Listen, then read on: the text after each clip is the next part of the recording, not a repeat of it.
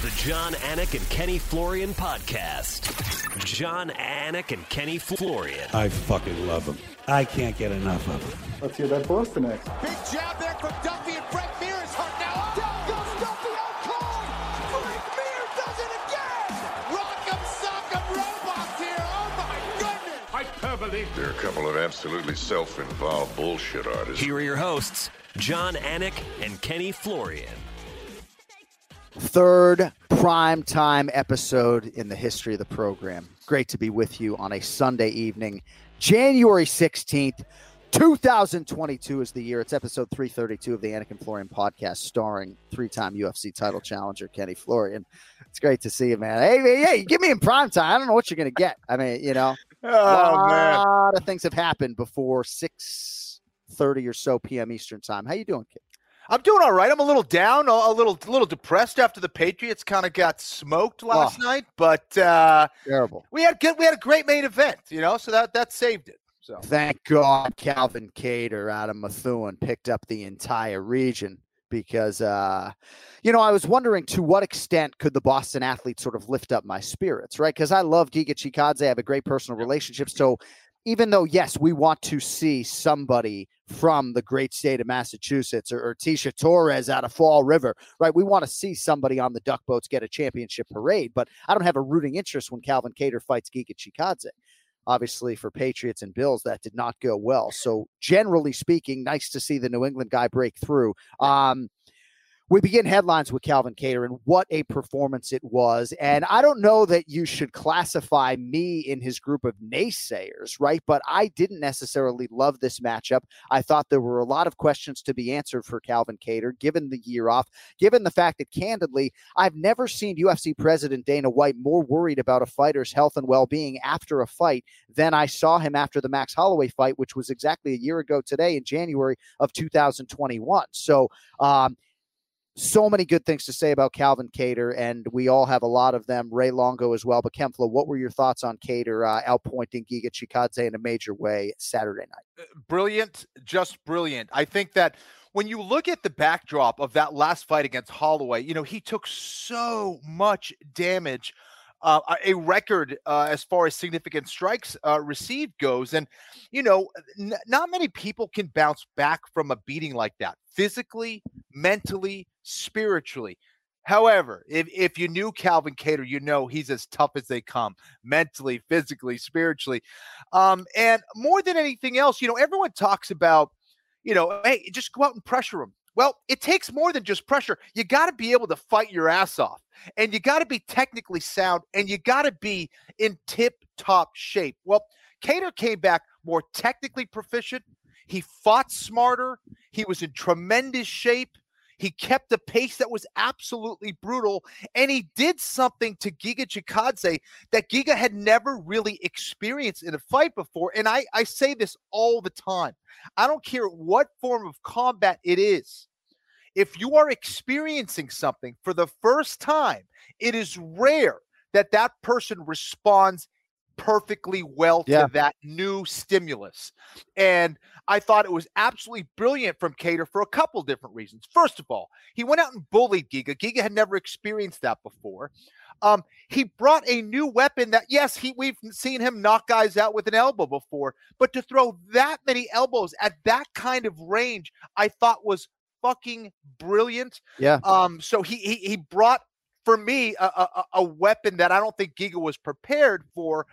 Um, and uh, I, I think the pacing really threw him off. You know, I, I don't think Giga was prepared uh, to suffer like he did. Now he responded beautifully, showed he had a tremendous chin, and also Kattar uh, again with that chin took some shots himself, but seemed to be unfazed by it.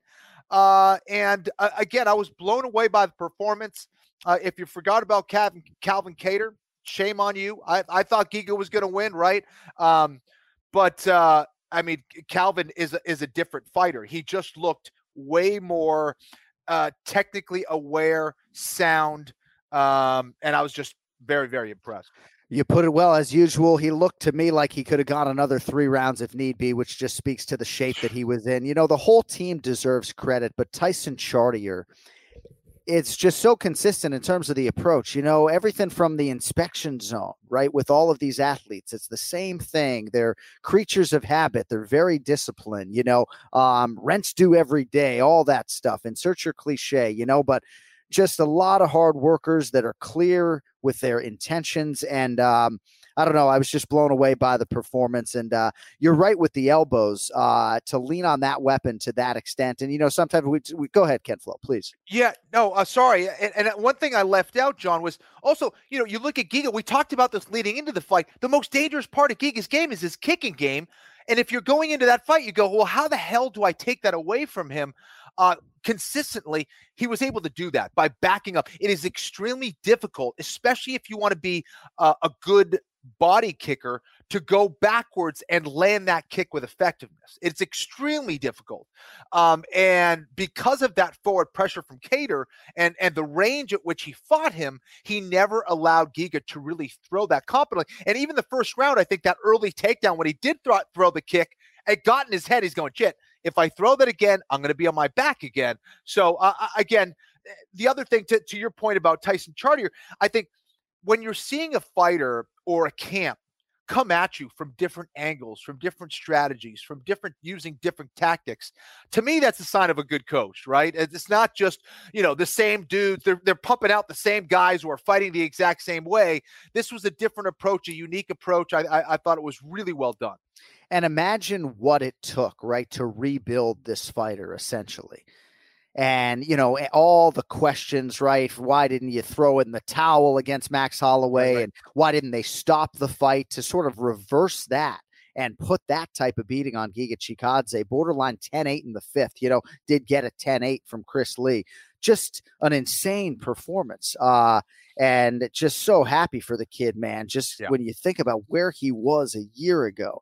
Um, and I don't know that Calvin Kattar, and there's some Chikadze angles on this that I want to get to. Um, I don't know that Kattar's ever going to be able to totally distance himself from the Max Holloway fight, right? Because I feel like that was the greatest singular performance in UFC history, just in terms of one individual against another, records that won't be broken, right?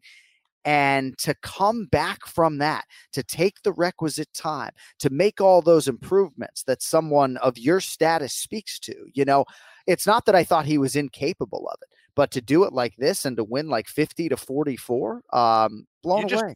You just don't see it, right? It's rare that you see someone uh, be able to do that. So it speaks to the character of Calvin Kattar, and also speaks to the point that he's a he's a guy who's willing to rebuild himself very few guys are, are, are going to look at themselves honestly and go, uh, well, you know, I had a bad night, or you know, my weight cut was bad, and they, they blame everyone, everyone else except for themselves. Whereas Calvin Kattar, it, it seemed like it was clear where he said, "I got to be better. I I got to bring some new weapons to the table," and he did that here uh, against Chikadze.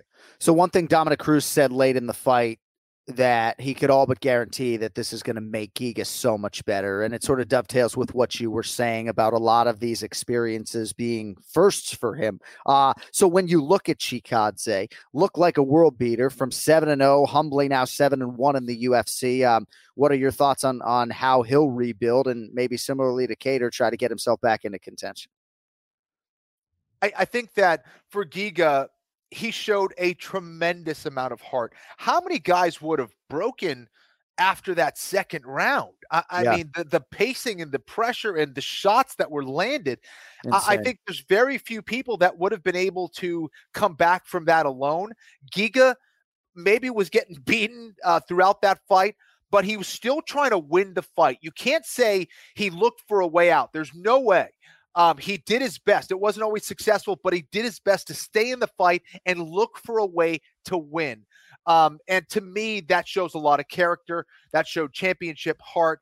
Yep. I do agree with Dom. I think he will be much better for this. Um, and you know, he's a guy who comes from a kickboxing background. Perhaps he came in uh, a little overconfident um, and perhaps thought that maybe that damage that uh, Kattar took against Holloway was going to be too much, and he would do kind of the same thing. Uh, it's just Kattar never allowed for that to happen. Um, a, a, brilliant performance by both men, an awesome main event, and uh, kudos to both guys. Chikadze will be back, and he'll be better. That Georgian blood, man, those guys are tough. There's no doubt about it. Gonna look like John Wayne Parr with all the facial stitches, though. Yeah, oh my oof. god, those Yes. elbows. These Boston guys with the elbow. I mean, you Boston fighters are just nasty pricks, as Kenflo likes to say.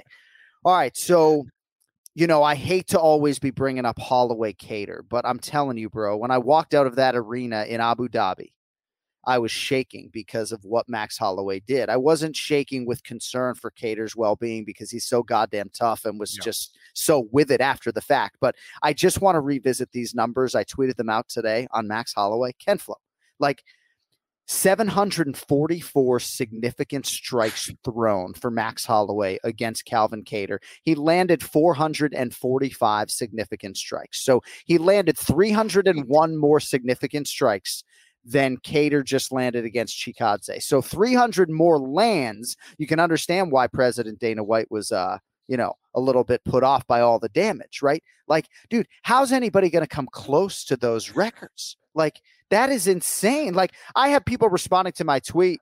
Great responses, by the way, if you look at them. Like, just go try to throw 744 significant strikes in 25 minutes, like on a heavy bag or something. Holloway's different, man. Holloway's just built different. I, that that talk about level of pacing. I mean, look at look at Kattar's fight. So, how many significant strikes did Kattar throw? Because I think you tweeted something about this. 400, yet less than Okay. Holloway landed. I and mean, it you seemed know, like he wasn't. He it seemed like he rarely stopped punching.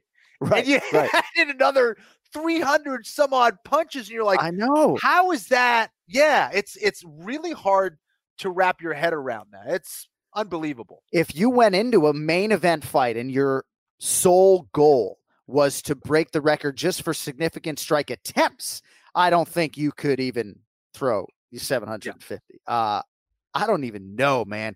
Go watch Holloway Kattar, but Calvin Kattar deserves to be celebrated. This puts him right back into featherweight title contention, and um, going to be interesting. He's going to get a big fight, and uh, I'm very happy for uh, just a good, solid kid out of Methuen. All right. Um, also on the main card, you know, you got to feel good for Jake Collier, father of three boys. You know, if you saw some of the post fight stuff, he dealt with a lot of circumstances leading up to this fight, totaled a car, uh, gets the submission by rear naked choke over Chase Sherman. Uh, you know, Sherman looked lean. You know, obviously he was Yeah. giving up some size, and when the fight got to the ground, obviously it was all Jake Collier. But um, you know, I like to think of Jake Collier when we called his fights back in the day. He was a middleweight. You know, remember him and Andrew Sanchez out of St. Louis, Missouri, the Bash brothers. You know, I thought Collier's hands looked great, and um, you know, he was able to get the submission and fifty thousand dollars. You got to feel good for the father of three. As a pro fighter, these are kind of the fights that you want to have. You want to have a few of these under your belt where you go in there and you take care of business. You know, Oh. bada bing, bada boom. Didn't take any shots. You know, literally just went out there, textbook performance. He's ready for the next one. You know, ready to go right back into training. No injuries, no issues uh, from the fight anyway. Yeah. Uh, so yeah, just a real clean performance, man. Really well done. So when the doctor comes over to you after a quick finish like that, on a night where maybe there haven't been all these signature wins, you feel like maybe you got a bonus Yeah. potential, you know. And I just I love those moments just as a viewer because oftentimes I'm in all the television traffic, I can't watch it. But you know, you watch the the the ringside physician go over to Jay Collier's, everything good? And it's like, oh yeah, everything's fucking I'm great good, right bro. now. Yeah, we're Yeah. good, man. Well, it's, it, it's especially good too because you look at the way Chase uh, Chase Sherman fights, dude. He can drag you to hell, right? I Oh, mean, yeah. he, he has Yeah. this he has this ability to make it a war, and when you're able to do it against someone like that, uh, it just makes it that much better. Jay Collier out here, like I'm gonna go crush that post fight buffet too. I'm no longer a middleweight, I'm a heavyweight. All right, so Brandon Royval over Rogerio Bontorin by split decision. Close fight, entertaining fight, as all Royval and largely Bontorin encounters seem to be. Uh, what were your thoughts on this feature bout at flyweight and ultimately Royval uh, continuing his ascent here? I, I did not know which way the judges Yeah, were going to go. With, uh, you know, go uh, in this fight. I, I thought that both men had an argument, uh, you know, for winning the fight.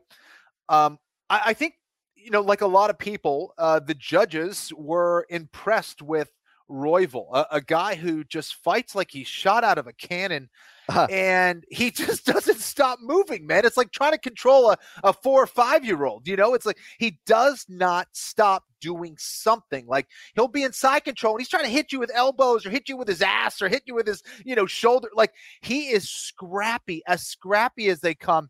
And he's looking for the finish at all times. I'm still a little concerned with him because I love the fact that he's aggressive. I love that. Um, he he needs to just get a little bit more technical and stay within himself a little bit more. I don't know if it's um, losing too much of his emotional um, connection to the fight or something, but uh, either way, he, he's a phenomenal fighter, and I love the way he fights. But um, I think a a more elite fighter is going to take advantage of some of those positions that he was giving up, or some of those things where he was giving up, where he was getting hit with some big shots like that Right. that overhand. So he, he's got to be careful moving forward. I, I'd like to see maybe not more conservative, but a little bit more technically sound um, with his approach. But uh, it was a fun fight to watch. Both guys were going for it. Um, and uh, I just love Royval. He's always looking for the finish, man. He had some interesting things to say after the fight, and he seemed to be emotional when he was saying them. But it sort of speaks to some of what you're saying that he kind of just views these contests, and that's probably the worst word I could have used right there. But he views these fights as if he were in middle school. Like, all right, I'm going to be fighting that kid. Right. These people are rooting for me, some are rooting against me, but that's sort of his mentality that he's just going to fight somebody. And I do believe sort of going to a different depth in terms of that might help him. But it's like, dude, how watchable is this guy? Like, imagine being a fight fan and being like, yeah, I don't really like watching Brandon Royval fight. You know, right. like, what kind of miserable bastard you got to be. Yeah, I don't really like watching Brandon Royval fight. You know, Dude, he's awesome to watch. He's a little Wolverine, man, a little honey badger. I love it. actually, if you know what, at Anik Florian Pod, how about this? If you if you are so curmudgeonly that you don't enjoy watching Brandon Royval fight, you know, someone will be like, "Yeah, I just think he's like a rat. I don't really like it." you know, all right. If you don't like watching Brandon Royval fight, at Anik Florian Pod, and if you can give me a thoughtful answer, I might even give you two tickets to a future paper. Hey. Brandon Royval's the man. Um, I did think it was close though. I thought they might go Bontorin. Yeah. You know, Yeah, um, entertaining fight, and uh, I liked Bontorin's physicality. I like the flyweight division. I'm glad that it is seemingly here to stay. Um, all right, before we get to uh, to Raymond Peter Longo, Katlyn Chookagian has 10 UFC wins. They're all by decision. I feel like she's underappreciated because of that. Um, she leads the league in 30 to 27s. You know, this was a clean performance and a domination of a fellow contender and former world title challenger. Um, you know, she's maybe forever the bridesmaid is number two in the world, you know. Um, but I do think that another win would be what four in a row, and you'd have no choice but to give her another championship opportunity. Any thoughts for us on Chookagian and Maia before we uh we get to the legend? Yeah, I, was really uh, impressed with her. She was eating some big right hands from Maia, uh, but made the proper adjustments in, in a couple different ways. First of all, her ability to put Maia on her back was the difference. And then when she started bringing her jab back into the equation. So great job in making the proper adjustments and doing what she had to do to win the rounds and win that fight. Uh, I thought it was an excellent performance. It, it was not mistake free, um, but uh, I, I still think it was an excellent performance uh, from someone who, yeah, I mean, another win, she just might get another championship shot. Why not? All right, congratulations to uh to Katlyn Chookagian and the entire corner. Our good buddy Mark Henry, diehard Buffalo Bills fan. I'm not sure if he's a season ticket holder, but he He's goes to laughing at us now. He was not at the game in five degree temperatures because he was cornering Katlyn Chookagian. So, Mark, if you're listening, and I know you are, congratulations. Uh, you know, that was hard thing. for you to say, dude. That was hard. Well, I'm sitting hard. on a, a on a big Buffalo Bills ticket, um, four hundred and fifty dollars at twelve to one to win Oh. the Super Bowl. No, I do that. Obviously, I'm trying to you know Yeah. take them out. Um, but uh, you know, it's still alive right now, and uh, I don't know. They're probably going to Kansas City, um, but we'll see. That could not be the case actually by the time a lot of people are listening to this. All right, a lot to get to with Ray Longo. Of course, his thoughts on Calvin Cater, and it is actually fight week for uh, for Team Serra Longo. We can't say Ray Longo fight team on the air anymore. So it is fight week for Team Serra Longo. Let's get to Ray. It's now time for the Ray Longo Minute. I want you to punch a hole in his fucking chest. That's what I want. The Ray Longo Minute. Jon Anik and Kenny Florian podcast. What up, Ray? Yeah, what are we probing about? What do we got? What are we Everything. probing? Talking about Dominick Cruz potentially getting turned around quickly.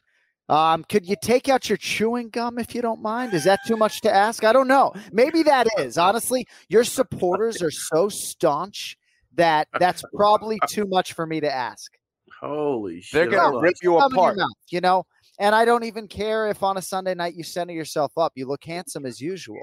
Like I'm not trying to mess with you when I ask you to chew your gum out, but we have a lot of people who ingest this show audio only. Now he's playing with his gum.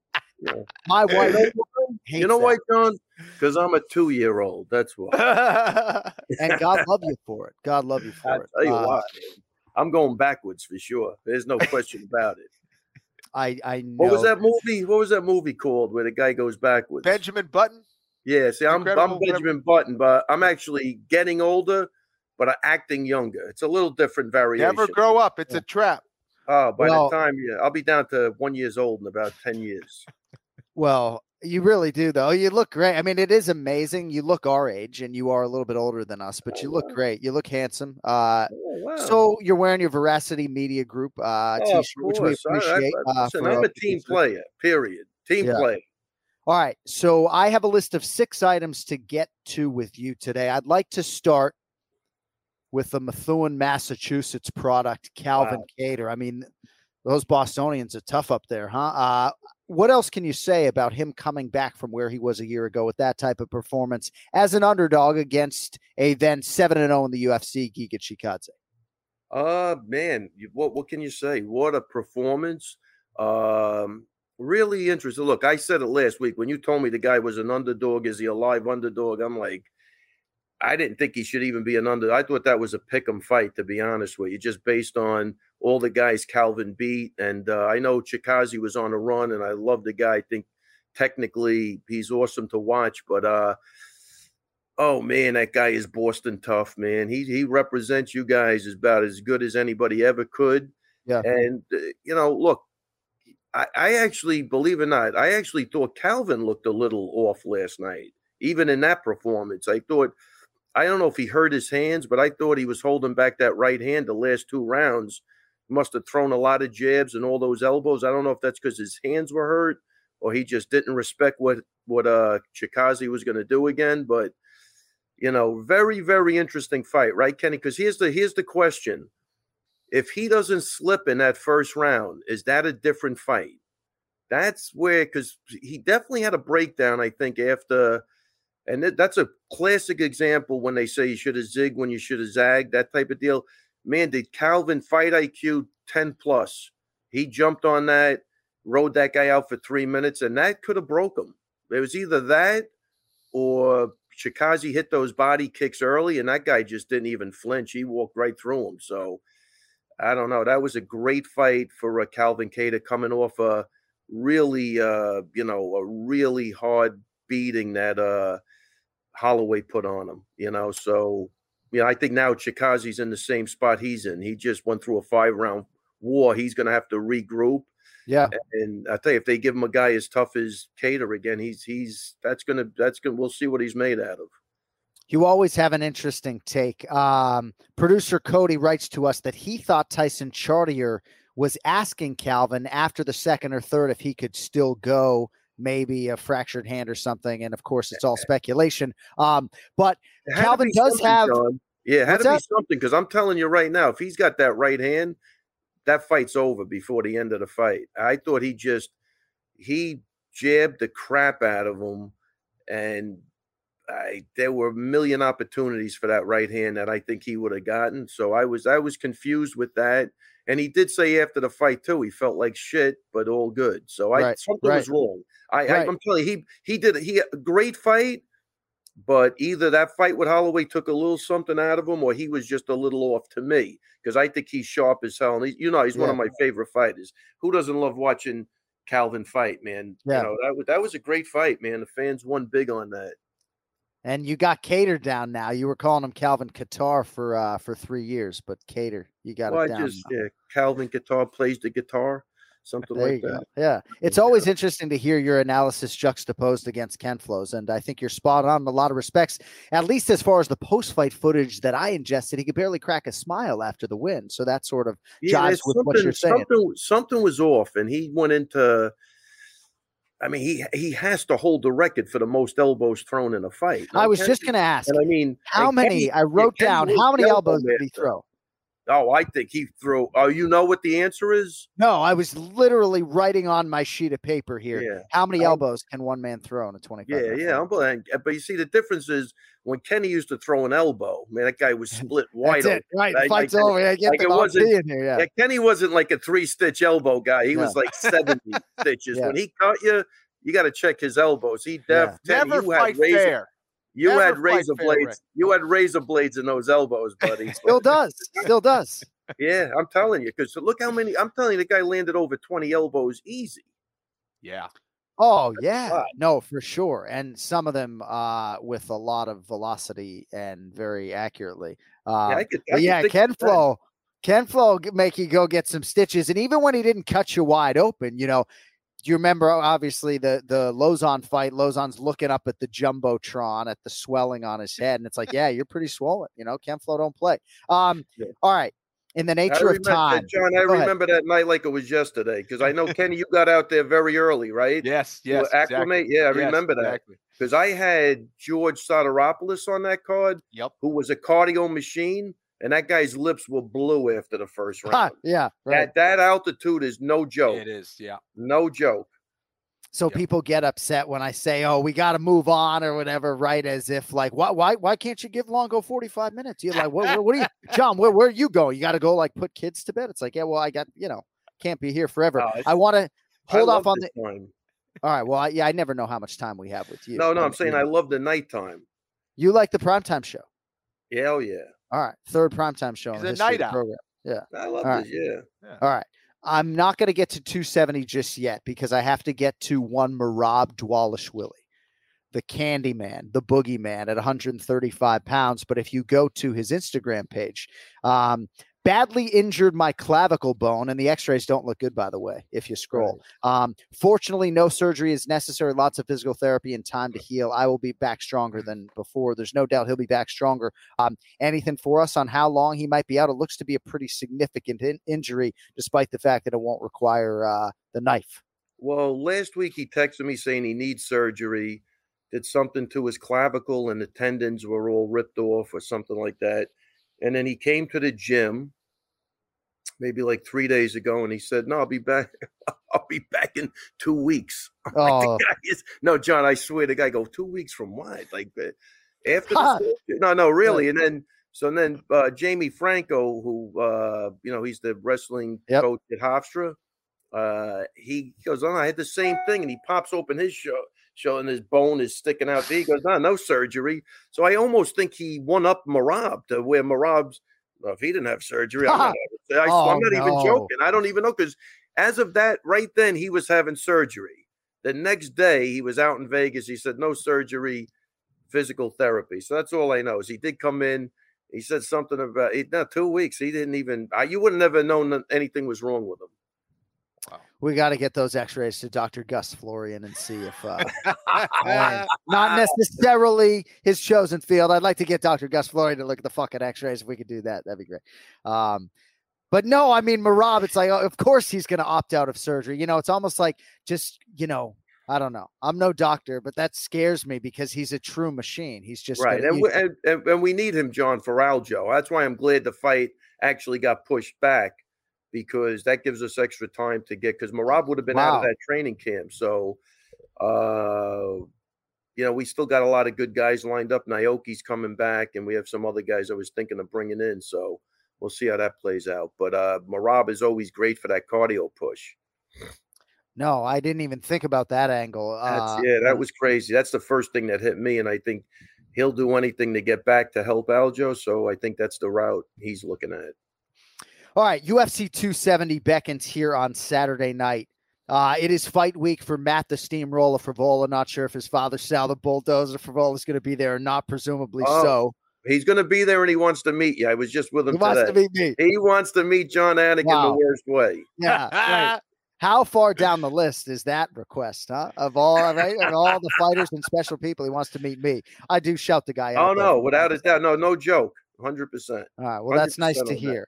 Hear. Let's Sal, go, it's- Sal. It's not a big deal to meet John. it really I is mean, not. It really He's gonna is. be so disappointed. It's just gonna. No. It's really underwhelming meeting your heroes. you know, really just awful. Uh, so it is fight week for Matt Frevola for Team Serra Longo.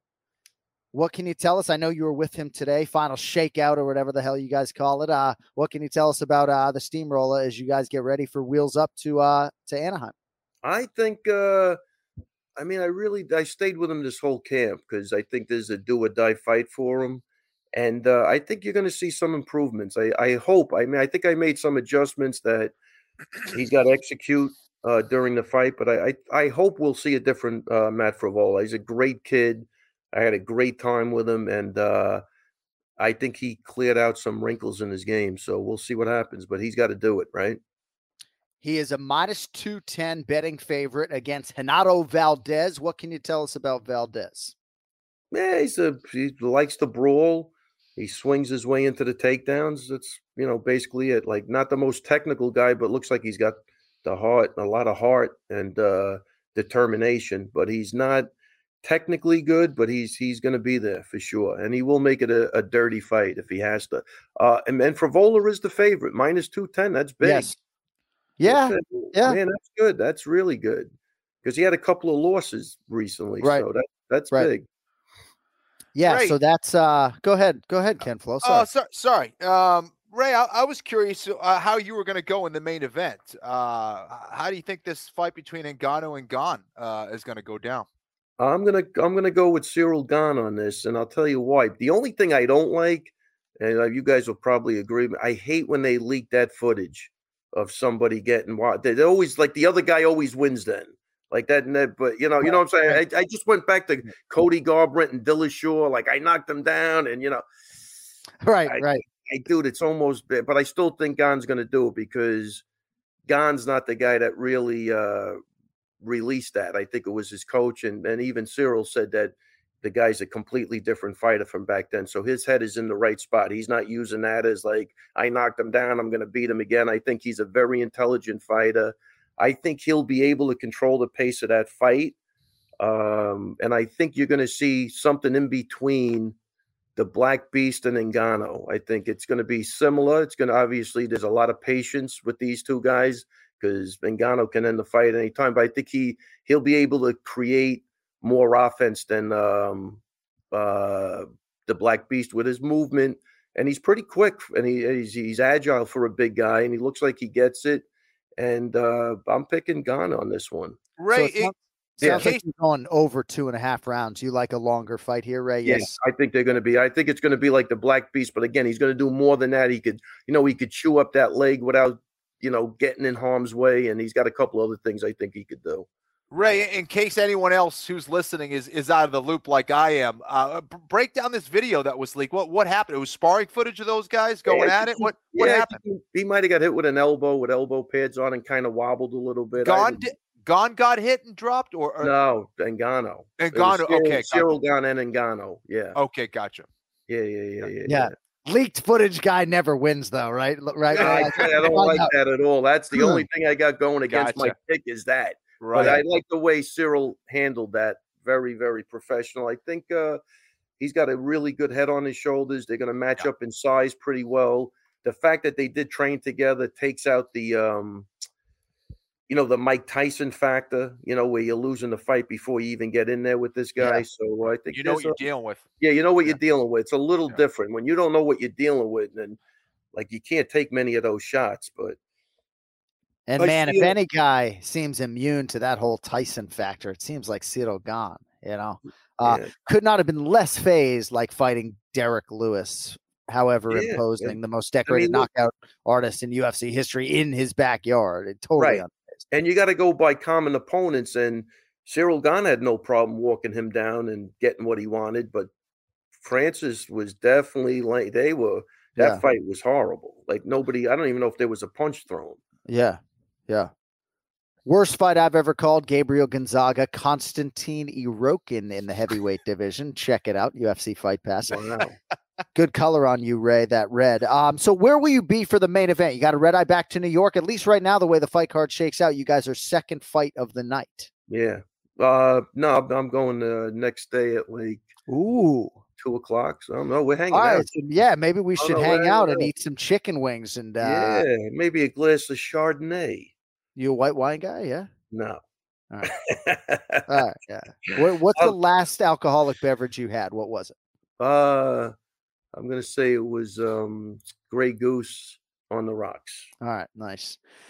Mine was a Modelo brewed for those with a fighting spirit. Wow. I had a P3 protein stack Oh, on the no, fucking man, you're, side. that's, that's shameless at this point. Um, So, so you had the uh, man, No, so you, I- had the same, you, had a P three. You had the same thing I had. A piece of. he's warming up for this weekend, Ray. He's Yeah, warming the up for this weekend. Yeah. P three, a piece of. okay, Penny, the P three, a piece of bologna and three almonds. I, mean, I don't know. Wait, yeah. oh, I always feel so full when I eat one of those. things. Yeah. Right. uh, Hey. A lot of protein. Ray salty they didn't give him of the protein, voiceover yeah. option. They gave it to Serra for the Aljo commercial. These fighters gotta gotta cut weight. A lot of you lot of protein, probably about three grams. How much protein? No, Kenny. How much protein does bologna have in it? I have no idea. Not much. Not Uh, much. I mean, what is this? Like a little piece of bologna about that big? Like a it's quarter. Like it's like ham and you got a a quarter size like a- bologna. like you got a- three almonds. some piece cheese. of cheddar cheese the Yeah. size of a dice. yeah, my daughter would be all over it. My my daughter would love a P three. Oh yeah, yeah. Dr. Florian loves it too. I shouldn't make Dr. Florian doesn't eat it, but he would come on here and tell you that it's got 12 grams of protein, and you guys should at least. Well, eat all right, all right. Well, that's fair enough. That's decent. Okay. That's good. Gus just texted me. He's like, yeah. all right. Yeah. So, what you got? Something else, Ray, about on the P3 front, or what? are you are you offended? No, by the P3? Not at all. I brought it up. I brought it up. Um, people have a lot of amazing jokes about uh, P3. They say Anik only feeds his kids P3, the official protein stack of the You know, Yeah, those kids wouldn't be doing too good if that was the case. well, You're better. You're better off with a. Uh, we well, we just lost them as a Uh, yeah, sponsor. yeah, yeah, Thanks, would not Ray. be a Yeah, no- Oscar Mayer P3 sponsorship for Ray Longo nor the Anik exactly. You're better off with a. You're better off with spam and a glass of formaldehyde. How's that? There you go. There you go. How about Kenny Kenny's having. Kenny's on fire today. I'm literally crying right now. That's so Oh good, right? All right. Wait, what, what's the odds on Ciryl Gane and uh, Ngannou? You tell us what you think it is. Do you have no idea? I'm saying Ngannou's uh, a minus 140. No, he's the underdog. Is he the underdog? Wow. Oh, man.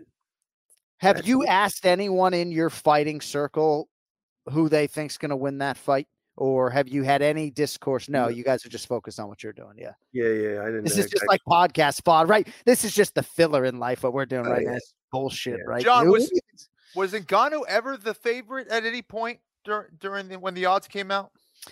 No. I believe it opened fairly close, but Okay. Gane uh, was bet pretty quickly into favorite territory and has even been bet up over the last 24 hours or so. Gane Wow. is minus 150 okay. and Francis Ngannou is plus 130.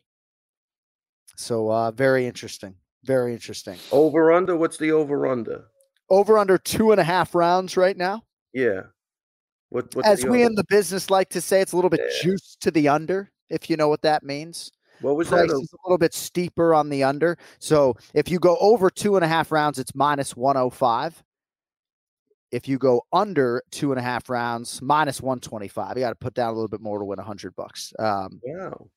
all right. Before I let you go, we have a trilogy A to trilogy. be completed. I mean, they could fight four times. I don't know that they will, but Deiveson Figueiredo is a plus 155 underdog against Brandon Moreno, who is minus 180. Now, my large thesis statement on Deiveson Figueiredo from a gambling perspective has been like, I'd love to see him on the scale first, right? But plus 155 is a huge number next to his name. Yeah. Um, What are your thoughts on the co-main event before we let you get back to your uh, your Grey Goose rocks? Wow. I'm gonna go with uh, Brandon Moreno again. All right. Thanks. Thankfully, you're not on television. They would say that was a little too brief an answer, but that's Well, I okay. mean, look, I try to keep it on the mental side. I don't want to. You want me to get technical with? No, I uh, don't need your technical eight, do fucking eight o'clock at night on a Sunday. No, I don't need your technical breakdown at all. You know. Um. All You right. know, they uh, use words like you know uh, defensive responsibility now, and uh, I mean, I, I shit, I, shit. They just you know this this whole fucking woke culture. They just make up terms. I don't even know what they're talking about. You know, distance management. What the hell? Is, oh, range. Oh Uh-huh. yeah, we've been saying that for about two hundred years. Now it's distance man. Oh, I saw Jon put a lime in his drink. Oh, I mean, are you guys? If you use What? big words, you sound smarter. A That's- that- hundred that's- percent right. yeah, I like that. yeah. I can't So- even imagine what type of trash you're talking about the commentators when you're watching these Uh, live events, right? not, Jon, it's not good. Well, but so much of my I, life, I, I always say this: if the world ever really knew who I was, they'd hate me. Right, you're a bad guy. You're a bad guy. Yeah. Well, no, my twin brother says to me all the time, it's like it's amazing people think you're like the nice guy to whatever degree in this space. Like You are the nice guy in this space. Yeah. You're All right. Well, uh, hey, I wish you guys safe travels to the uh, West Coast. I look forward to seeing you. And maybe we can uh, maybe break bread after the fights on Saturday night. Um, you got to get this one home for the steamroller. You know, it Let's sounds go. like this one, this one is. Uh, I'm really invested in this. I, I'm, I'm hoping the steamroller uh, comes through. So I think he he had a great camp. He's healthy. Uh, I'll see him again tomorrow, and then that's it. By the do way, you how about-? Uh, Tuesday, early Tuesday. Wow. Yeah. Tuesday. Yep. Hookers Tuesday. Not now. Oh Early shoot! Tuesday. it Tuesday. No. Wow. I tell you, I- I gotta do he the was show a nice guy, by right the up until the time- hook it statement. By the time it gets to uh this stage of the night, I was gonna say, how about how about Katlyn Chookagian with 10 UFC wins, by the way? You know, like she just dominates, right? And I she's exceedingly fun to watch. Like I think she's getting more fun to watch, She- you know. Listen, she, I, I believe she sparred a lot in the gym at my gym. She sparred Jenny Nadell and uh, Mia, another girl we have in the gym. Uh, every week she was in there sparring. I think they gave her great work for that fight, and she was trying different stuff. She was, she didn't want to move as much. I know you guys were alluding, or somebody was alluding to that. You weren't there, but uh, she was. She did sit down on that right hand a couple of times. I think she she connected once and missed a couple of times, but she, I thought she looked different. She was willing to sit in the pocket. Mhm. Uh, and I love the way she used the teep and the front kicks just to off balance her coming in. Yeah. Great fight Oh, for her. great performance. Yeah, Kenflo and I were not on commentary. Do you think we were on the fucking sticks on Saturday night? I don't know. We're not there. As you guys are talking shit. Kenny and I weren't there, by the way. We were home. No, no, no. You had to see uh, Bisping and Cruz just bickering at each other. It is unbelievable. Yeah. Unbelievable. I was on mute. They don't do their homework, so I was watching it on. mute. Ah! No, no, let me tell you something, Jon. Nobody does their homework with you. That's that's no, that's not gonna ever happen. Thank you, Ray. You're No, everybody works. They all work, you know. And I didn't watch on mute, you know, or maybe I did because I was watching the New England Patriots get fucking foot stomped on the curb by the Buffalo Bills last night. You know? Did not know that. So sorry to hear that. Uh, All right. yeah. Yeah, Yeah. My uh, What a shame, Kenny. yeah, But you had Calvin, Kattar, Yes. Yeah. At least we That's got all something. you needed. right. Yeah. That's the heart of Boston right there. Yeah, He did amazing. Really go. amazing. I tell you, you can't, you know. Well, he Stud. deserves a title shot. He really does. That'll be a good fight, him and Volkanovski. Yeah. All right, real quick, 30 Yeah. seconds in the nature of good content. 8:23 p.m. Eastern right now on a Sunday night. What does the rest of your night hold? You don't go to bed till probably two or three o'clock in the morning. What are you going to go do right now? Uh, we're gonna watch a little family TV. Okay. The, uh, the finale of Yellow Jackets. All right. Everybody's excited. Yeah, Oh, it's a good show. All right. I love it. Yeah, it's good. All right. Well, uh, have a great evening. Thank you for your time. I look forward to uh to shaking your hand uh you know, in the face of Omicron in a few days. Let's well, uh, let's just switch that to a knuckle bump if you don't mind. That's fine. Whatever you want. Okay, good. Yeah. All right. Hey, much love, man. We appreciate you and uh thanks for uh for being here on a Sunday night. I'll see you in a few days. Good I luck, love Greg. you guys, man. Take care. Love you too, brother. There he is, the Ray Longo Minute every week here on the Anik and Florian podcast.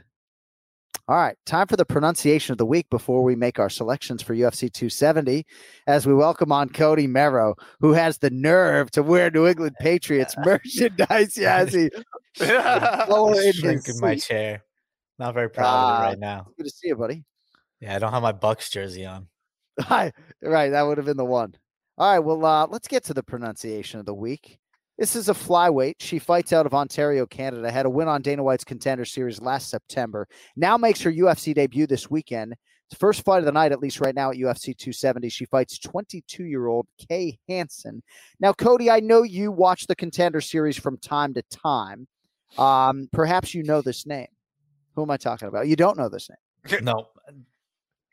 Yes, Kenny? No, I was laughing. Oh, Well, yeah, no. I don't flying either. blind. I don't know if you could tweet us at Anik Florian Pod how many of you are solely audio only in terms of this program, but I feel like I should spell Jasmine's last name because for a lot of people it's like, what is it? So it's spelled J A S U D A V I C I U S. Whoa. And she's First Canadian. name Jasmine. She's I'm not getting Canadian. much help there. Cody, who are we talking about though? Lithuanian origin, Jasmine Jasudavicius. Right. So it looks like Jasuda Vicious. So if you don't cheat, and Cody clearly hasn't cheated, right? But it's so I'm getting Which ready to voice wrong. the show, Kenflo, right? He's like, all right, Jasmine Jasuda Vicious, right? Because I didn't see her fight on the contender series. I'll watch it this week. So I'm like, all right, Jasuda. All right, so let's hear how Jasmine pronounces her name, Cody. Jasmine Jazdavisius. Jasmine Jazdavisius. Jazz Divisius. Right. Oof. So Nobody's getting that. right, I mean, right, Yeah, you're 0 Except two. maybe Joe Martinez. Joe Martinez might knock Oh. that out of the park. I guess if you're like a Jeopardy, like word origin root guy, you could look at just Vicious on paper and say it as Jazz Divisius. But I got to stop pronouncing it the wrong way because in a few days I got to say Jazz Divisius without phonetics. But yeah, man, Her nickname. that's our world. So Wow. like people that. seem to like the pronunciation of the week. All right, it is just about time. Thank you, Cody, for uh, UFC 270 heavyweight title fight between the undefeated Ciryl Gane, the knockout king, and champion Francis Ngannou. Now, Ngannou is the bigger power threat, but really for both of these guys, it could only take one punch to win, and the same goes for you at DraftKings Sportsbook, the official sports betting partner of UFC. New customers can bet just one dollar and win hundred dollars in free bets if either fighter lands a single punch. Also, if you'd rather bet this weekend's football playoff games instead, DraftKings has a special offer for you there. New customers can get 56 to 1 odds on any playoff team. You bet just $5 on one team, and you will get $280 in free bets if your team wins. How do you not like that? I'm cold as ice, but five bucks on one team, $280 in free bets if your team wins. So much going on in sports right now. Good time to get in on the action. Download the DraftKings Sportsbook app right now. Use promo code Jon Anik, one word, J O N A N I K. Throw down just $1 on the UFC 270 main event and win $100 in free bets if Gane or Ngannou land a single punch. That is code Jon Anik this Saturday at DraftKings Sportsbook, the official sports betting partner of UFC. Must be 21 or older, new customers only. Restrictions apply. See DraftKings.com slash sportsbook for details. Gambling problem, call 1-800-GAMBLE. All right, UFC 270. Honda Center, Anaheim, California, 122-22. Let us get to the main event challenge. It's the main event challenge. Anik, The time is most definitely now. Florian, I finished fights. I'm gonna do everything possible to win. the main event challenge. The Jon Anik and Kenny Florian podcast. And what an absolute privilege. Like, I'm not worthy to be joined by both of these guys for this segment every week, but we are now joined by UFC veteran James Krause, who is home from Las Vegas. So I knew you were working this weekend and you were cornering and one of the best coaches in the business, obviously. Now, had I known that you had four guys competing, and I know one of them was obviously stepping up and stepping in, you know, here I am barking at you, trying to get you on a Sunday night. I feel like a complete dick, but here you are, uh, you know, bringing our average age down a lot, stepping up. Um, so I don't know welcome home. welcome home. Um, you know, a lot of up and down this weekend, but dude, that had to be kind of a whirlwind of a night. Four of eleven or so fights were yours. Yeah, man. Listen, it's I, this is what I tell people. It's like, and I'm getting better about this. I really am. I made a post about this not too long ago, but it's such a roller coaster of a game because like we had a lot of success last year, and with success, you know, with wins comes tougher opponents, and tougher opponents come the the margin of error goes down. If the margin of error goes down, one mistake can cost you the whole fight. So, uh, you know, we didn't do great this weekend, but I, I said this in my Instagram post. Is like that doesn't always tell the whole story of you know what you know. Kenny can attest to this. Just because you lose doesn't doesn't tell the whole story of what these guys are doing behind the scenes. They're doing all the right things. Just you know, we had some tough, tough matchups. Took one on three days' notice, yep. and then we had a couple really, really killer prospects in there. And uh, you know, it's it's like that sometimes. So he's got to adapt and, uh, and overcome. But for me, it was a really cool experience. I got to coach four guys on there. I've done three a few times in the UFC. I've done 15 before on my own show. Uh, but that's different. I got a lot of help, man. I got a lot of help, you know. But but here, it, it was crazy, man. It, it, especially with Croom taking the last minute fight, we didn't have coaches come. You know what I mean? It was it was it was literally a thing like, hey, can you get on a plane? Can you have a flight in an hour and 15 minutes? Can you make that? You know, it was it was pretty wow. crazy. So That's nuts, and he was competitive. Yeah. You know, he should be commended.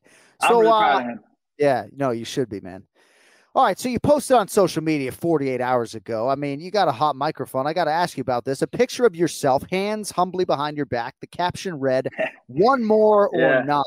Yeah. Um, that sounds to me like maybe you're getting the itch a little bit or not. Yeah, the itch is it. Listen, man, this is the hardest part of, and I bet Kenny can tell you this. This is the hardest part about the sport is the itch. I don't think it ever goes away, and that's that's the problem. That's the that is the problem, right? Is it's it's uh, and so for me, I think the best way, like anytime you're getting rid of something, and, and I think people, this is we're gonna go into AA real quick. I think you deal with addiction. You can't just pull somebody away. You got to replace, right? Like, so you can't just pull something, you have to replace with something. And for me, competing as a coach now is, is that's how I get my, that's how I get right. my, you know, my dopamine. And, uh, but you know, especially when I, when we walk in those crowds, oh man, that, that, that walk with the crowd is what gets me. That's what gets me fired up. And, uh, man, it's it's tough. You know, it's tough. So it's uh, if I if I did ever fight again, it would just be one more. And uh, you know, the and and I, the thing is, is like I don't I don't I don't need to fight. I don't want to like. It's not that I don't want to fight. It's I have everything that I've asked for to leave this sport. I have it right now. The only thing that I don't have, and the only reason I would come back would just be to get some closure. Like, because my last fight, I didn't know it was going to be my last fight. You know, it'd be like, right, hey, guys, this will be my last one. I'm done. You know, but if I lose, no way I'm retiring. I'm not I'm not gonna retire off loss. It's not gonna happen. And then and then right. you get back into the right. Right. get back into the vicious cycle again. And that's I don't want to do that. You know what I mean? Right. So it's really tough right. for me, you know. Right. Has to be it's gotta like to be the perfect to, scenario. It's like trying to leave the mafia. You know, they drag you back. it, really, yeah. it really yeah. is. It really yeah. is. All right, so the breaking news, the headline is Krause refuses to fight at the Apex, right? it needs fans. ah, no, I'm with you though, right? Like if it is going to be the last one or one of the last one, you know, I can understand why yeah. guys would prioritize that. It's a huge part of things. Uh, I don't even want to get into the whole octagon size thing, um, but like, you know, I feel like we need one uniform octagon, man. It's real. Know? It's a real thing. It's a real thing. That that, and I try to tell everybody this. That and Fight Island, they're real fact. They're they're not only factors. They're real factors. Like yeah. could change, could possibly change how the fight takes place. These are real Crazy. things. Dude, especially at the elite level where all those little things matter. You know what I mean? Oh, yeah. A bad hair day could be the difference. It's crazy. Oh, yeah. The yeah. last undisputed UFC heavyweight championship fight between Francis Ngannou and Stipe Miocic was in a 25 foot octagon at the Apex with no fans. It's insane. That's like DC, regional level side. Like, uh, it's nuts, man. Thank crazy. you. Thank you. Yeah. Listeners, take it from him and not from me. DC and Stipe completed their trilogy in a regional octagon, you know? And Crazy. Joe Silva always wanted the little guy, and Dana was resistant to that sort of hope of Joe Silva's. You know, obviously in the big arenas, you need the 30 footer. You know, a lot of fans, I think, ask why we can't put the 30 footer in the apex. I think there's something to do logistically with the production and the lighting. I'm not, I don't know. Right. I mean, that could be solved. Right. Uh, but, and then there's a lot of people who are like, no, you get more finishes in the little guy. But I love that. So it sounds to me like you would prefer the larger octagon. Is that uh, I'm indifferent on which one, you but it, it, one. it, I don't care. Uh, uh, I just it doesn't matter to me. It's just it's a it's a thing. It's a factor. right, you know what I mean? It's right. like if I were to take if I were to take uh, say we say hey no takedown that that is a Right, a big factor that could change how this fight is taking place. So to me, I'm indifferent on it. Just tell me the rules.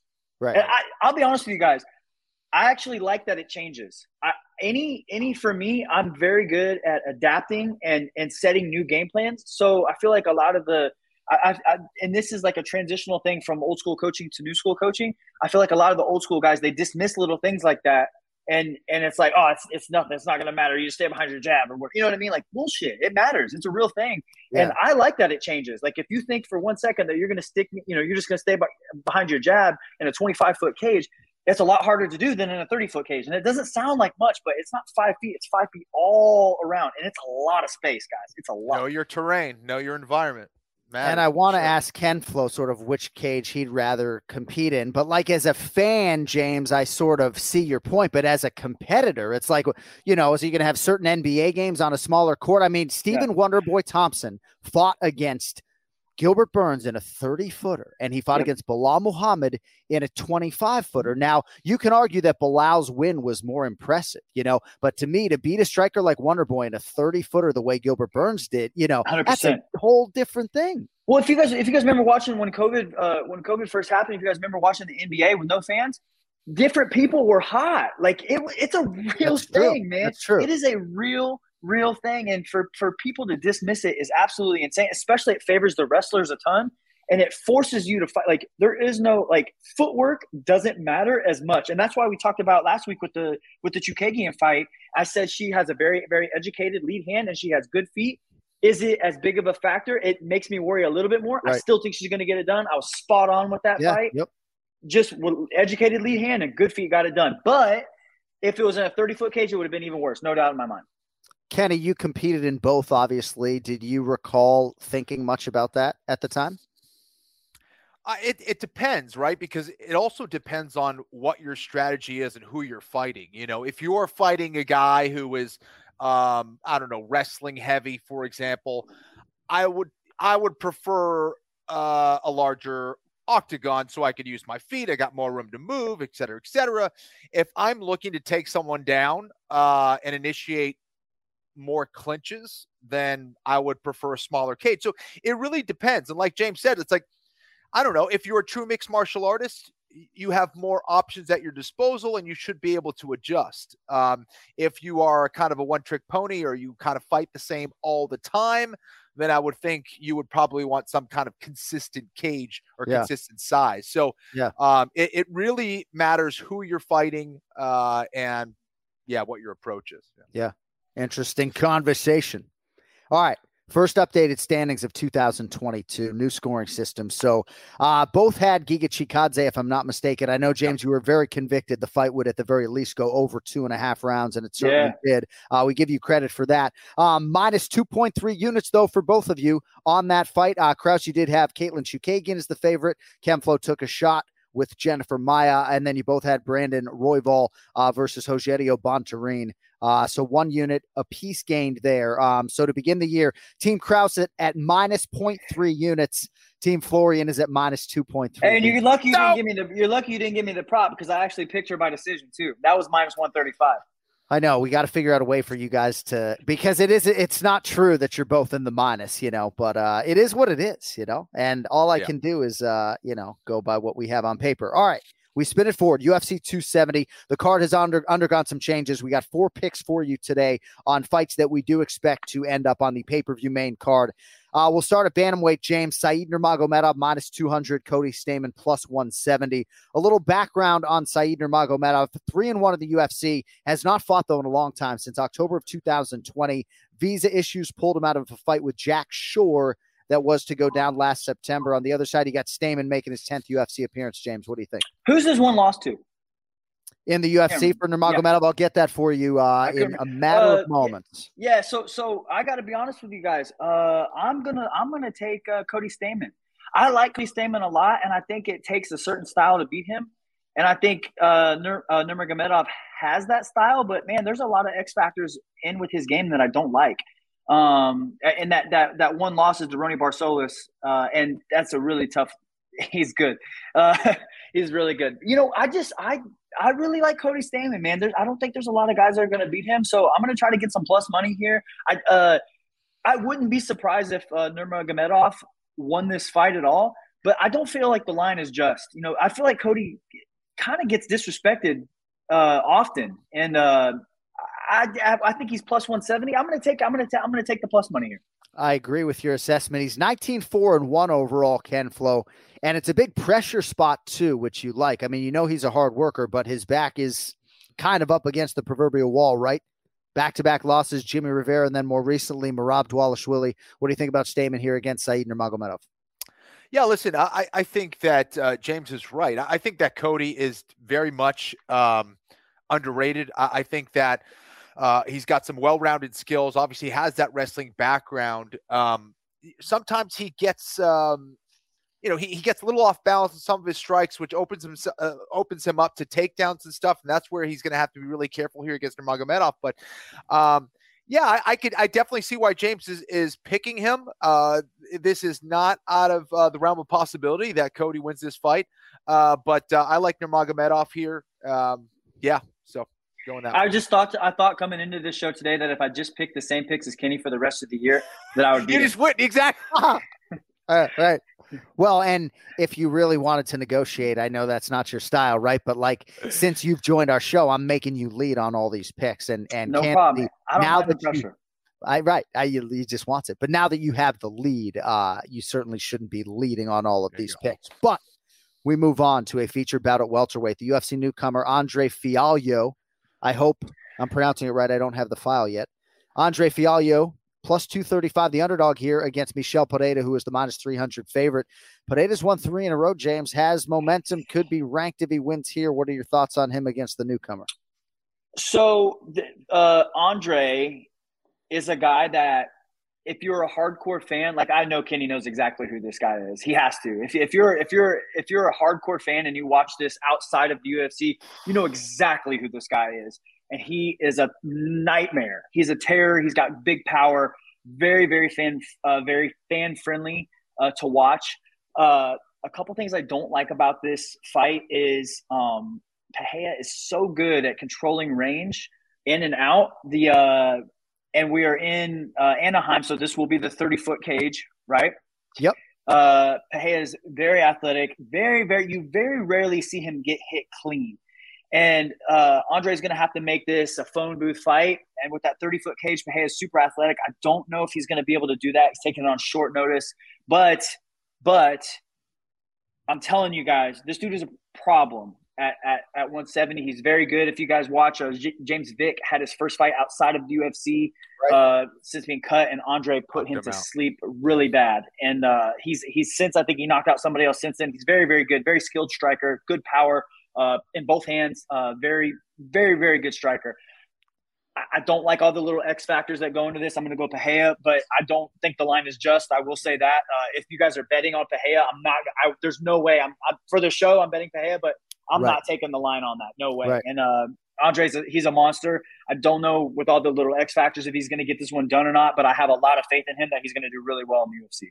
Valuable insight there on Andre Fialho. Good strength of schedule for him. Also went over Stefan Sekulic, who uh, is a UFC veteran, I believe, still on the roster. So Muslim Salikhov was the opponent. That is who Fialho steps in here for. And uh, yeah, I believe he trains at Sanford MMA, and he's fought all over Kenflo, LFA, PFL, Bellator, UAE Warriors. Um, Pereira three to one favorite here against the newcomer Fialho. Your thoughts? Yeah, Pereira, he's, he really has to be very careful here. Um, you know, Andre hits very hard.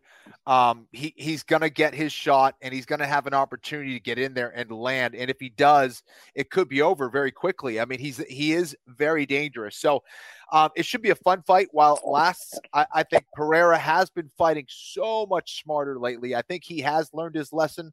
Uh, and if he did his homework here in his opponent, um, you know, he, he really has to make sure that he keeps him at range. Uh, and that if he is close, that he kind of clinches him up. He, has got to be real careful against this guy. Um, but uh, I do like his length. I like his uh, athleticism. I think that's going to be a difference here. If he stays disciplined, he should be able to get the win. Uh, but there might be some scary moments. So uh, definitely for the fans out there, watch this fight. A lot of good scalps on the resume for uh, Pereira, starting to pile up. Zelim Imadaev, Khaos Williams, uh, Niko Price, all wins for uh, for Pereira. All right, co-headliner. Now I'm excited to see on which side you guys will fall. So the money on DraftKings Sportsbook, at least right now, seems to be coming in on the champion Brandon Moreno. He is minus 180 Take it on Deiveson Figueiredo, who comes back plus 155. Obviously, a lot of recent history, James, between these two gentlemen. Figueiredo's made some changes since the loss back in June. He's in Arizona. Uh, who do you think leaves the Honda Center as the undisputed UFC flyweight champion? Yeah, I'm riding. Uh, I'm riding with Brandon Moreno again. I think he's got this guy's number. Um, there's a couple. There's a couple things that that uh, that I've seen in the in the two fights that they've had. Uh, I don't feel like Figueiredo does a good job pacing a fight. Um, and why would he? He's knocked the dog shit out of everybody he's fought, except Brandon Moreno. And you're just not to, I just don't see a scenario where you get Brandon Moreno out of there. He's obviously shown he's got one of the best chins in all of MMA. His jiu jitsu is more than stellar. Uh, uh, my his jiu-jitsu is more than stellar, uh, and he's he's just a complete mixed martial artist. I think he's going to find a, a, late finish, or I could see a three-two decision or something like that. You know, he's I just think he's got uh, this guy's number, man. I think he's in his head. No, I think that's a nice way to sort of break it down simply, right? And Brandon Moreno, he just until I see somebody put him away, right? Like I got to see it to believe it, you know. He took some um, huge shots in that first fight. I mean, just some monster shots that would just knock most guys just completely unconscious. Man, he, he's he's got a good chin, man, a really good chin. Kenny, it's interesting because the first meeting between these two guys, when they turned in that epic fight, fought to a draw, they both had fought and won quickly three weeks prior, right? So they really only have had two full training camps for each other. You know, but I don't know, man. Figueiredo in that June meeting, you know, it left him just really disappointed, hungry, and motivated. And I don't know if that's going to prevent Moreno from having his number. But I do think if ever there were a time we're really going to get the concerted best from Figueiredo when it comes to the fight before the fight and the weight cut and everything else, weight this cut. has got to be the camp and this has got to be the fight. Given that, is that enough to uh, to wet your beak with Figueiredo, Ken Flo? Yeah, listen, these are two phenomenal fighters, and as we talked about uh, earlier there's so many factors that go into the preparation for a fight, and then there's so many things that could go right and wrong. Uh, and when you have that high skill level, you know, one mistake, you zig when you should have zagged, and that's the difference here. So, um, you know, for Figueiredo, I think we're going to see him at his best here. I uh, just saw a picture of him, and you know that doesn't tell the whole story, of course. But he looks like he's already lean and ripped and ready to go. I like the fact that he's mixing things up and trying to integrate some wrestling uh, and, and, learn from Henry Henry Cejudo and his camp. I think being in the United States uh, is going to force him uh, to focus, um, and, and, it shows his commitment to to get out of his element and prepare for a fight of this magnitude. And I'm sure it was after that loss where it really set in. Like, man, I'm I'm not the champion anymore. What the hell just happened? Need need you need to refocus and all that stuff. And it seems like he's doing that. So those are all good signs. Now, perhaps I'm a little biased here. Back in July, I had the opportunity, so I, I, I got to be forthright here in, in training with Brandon Moreno and his team and seeing how they operate.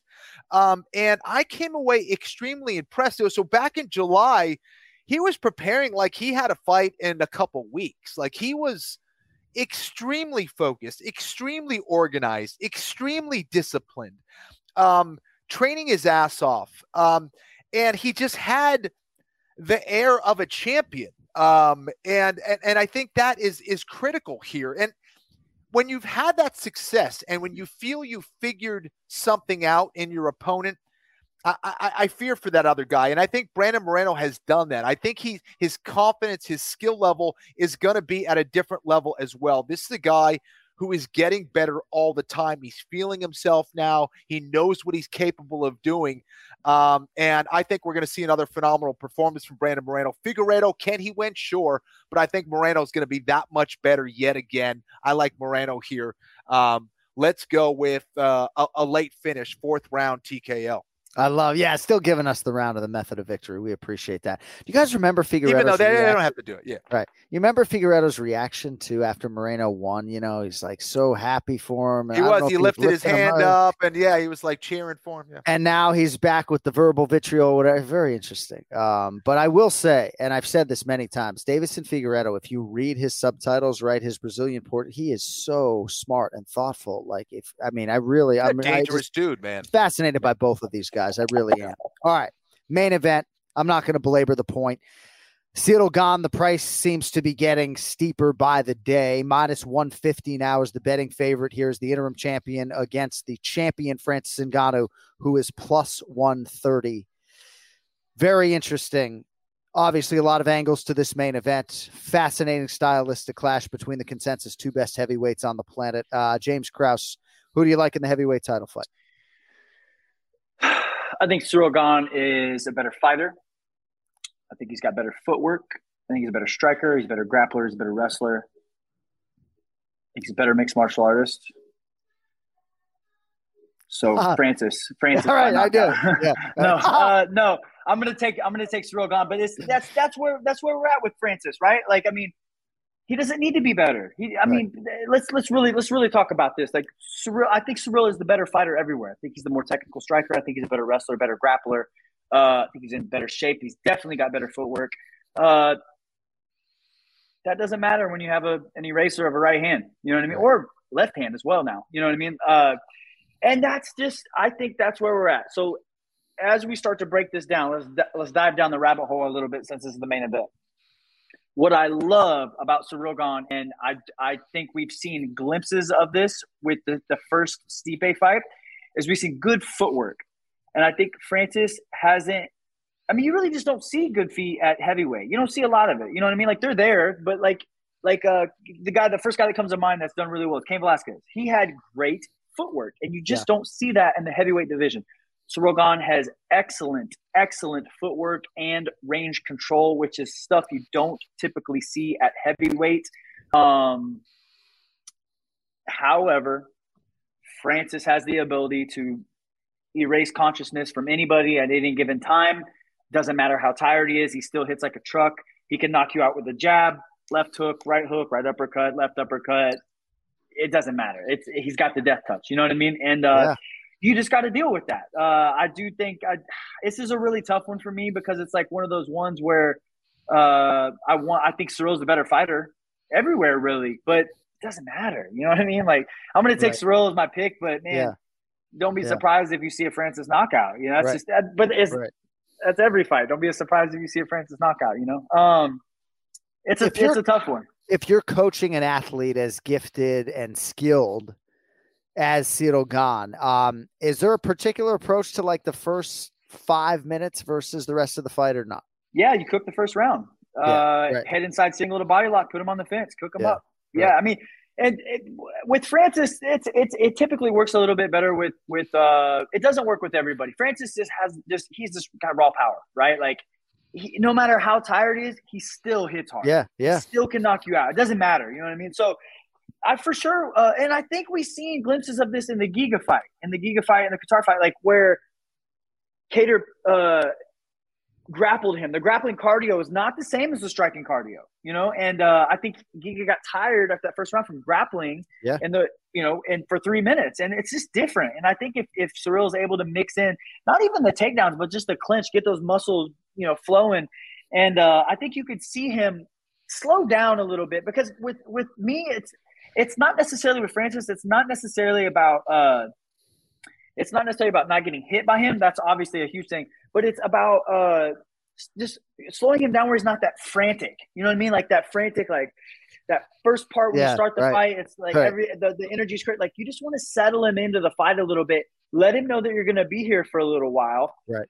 You know, and it, I, I- I think that would be a good approach. But man, he Francis is he's the exception to the rule. Yeah, You know what I mean? He yeah. can knock you out with a jab 23 and a half minutes into the fight, and that's just Yeah. how it is. So Yeah. it's a tough fight for both guys, in my opinion. Oh, Kenflo.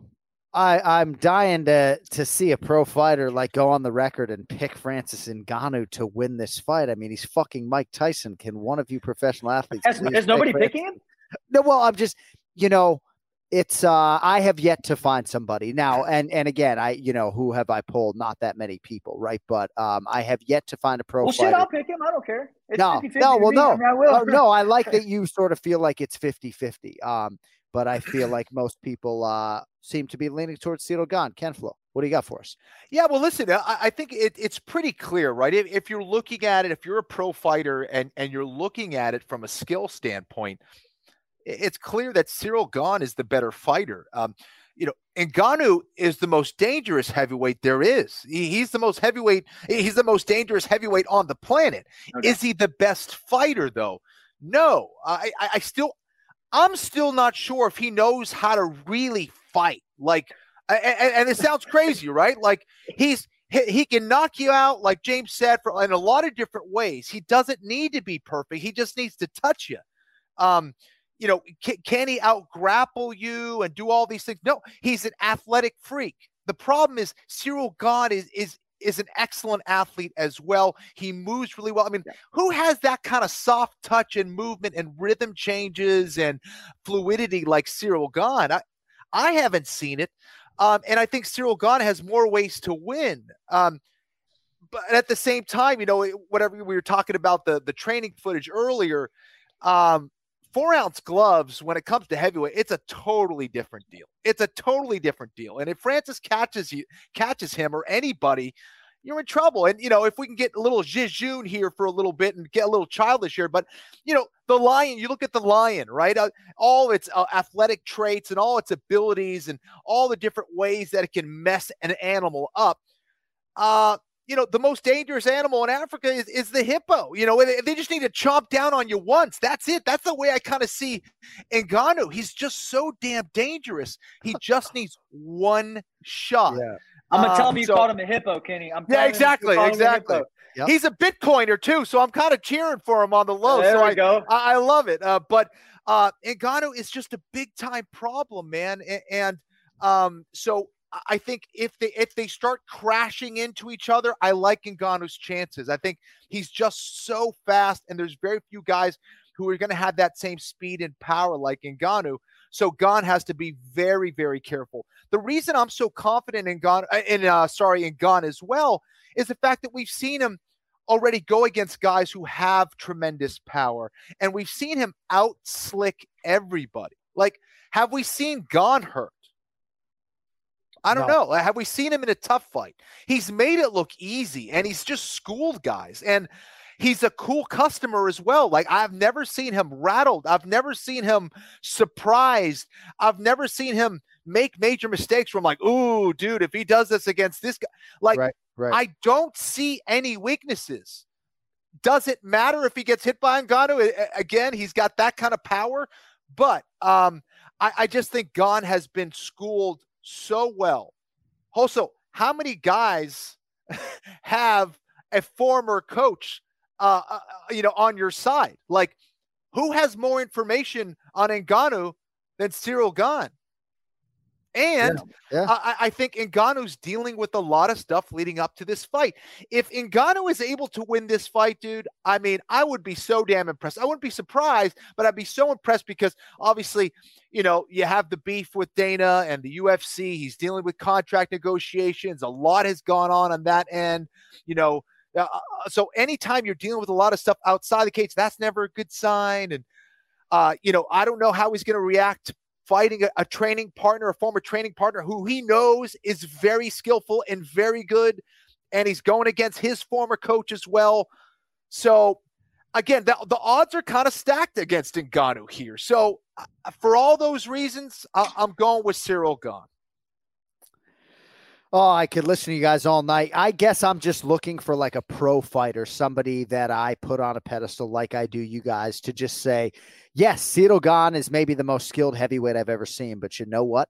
The other guy is the most freakish combination of speed and power we have ever seen at heavyweight in the near 30 year history of the UFC. And so for those reasons, I'm taking that guy. I just find it interesting. You know, I expected James that Gane would close as the favorite and that most of the pro fighters I talked to would, would be on that side. I, I'm very interested to hear from other people leading up to it, but, um, Great job, fellas. Great fucking job with the uh, second main event challenge of the year. Uh, more from James Krause at the James Krause on social media. What's next for you, brother, in terms of the travel? Uh, UFC will be Houston, February 12th, I think that is. I have some, uh, some. I'll, I'll be at Fury at the end of this month. Uh, some regional stuff here and there, uh, and then you know I'm back to back, so we have. Uh, I have my. Uh, I'll be. No, that's not true. February 5th, I'll be there, and then I have uh, Houston, and then I have Dana White's looking for a fight on my show the that Sunday, the 6th, February 6th. Big things. Big things. Might even fit in a, a pro fight of his own, ladies and gentlemen. You never know. Great stuff. Appreciate you. never We'll know. talk to you next week. Thank you, See ya, guys. dude. Appreciate it. There he is. The UFC's James Krause. James Krause with us for the main event challenge. All right, poll results. About 3,000 votes. Which octagon size do you prefer? To my delight, 73% of you like the larger octagon. I thought it'd be flipped. Everybody'd be like, oh, they just kill each other in that little guy, all the finishes, you know?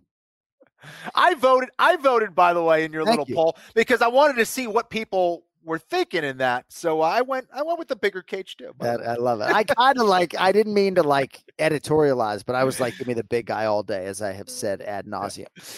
All right, final act, our pick to click. It's presented by oddsshark.com, the most reliable source for sports betting information with the latest odds, insight, and analysis on everything UFC.